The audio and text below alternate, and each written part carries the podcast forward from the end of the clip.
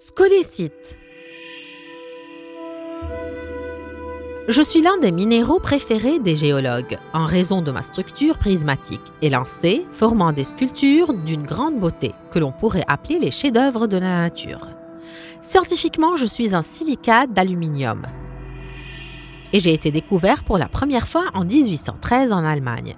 Mon nom signifie vert en grec, en raison de ma tendance à me recroqueviller lorsque je suis exposé à la chaleur. Je suis de dureté moyenne et la plupart de mes échantillons ont une couleur blanche, mais selon les impuretés qui infiltrent ma composition, ma couleur vire vers le rose ou le gris. Pratiquement, je suis transparent avec un éclat perlé et on me trouve en France, en Inde, au Brésil et aux États-Unis.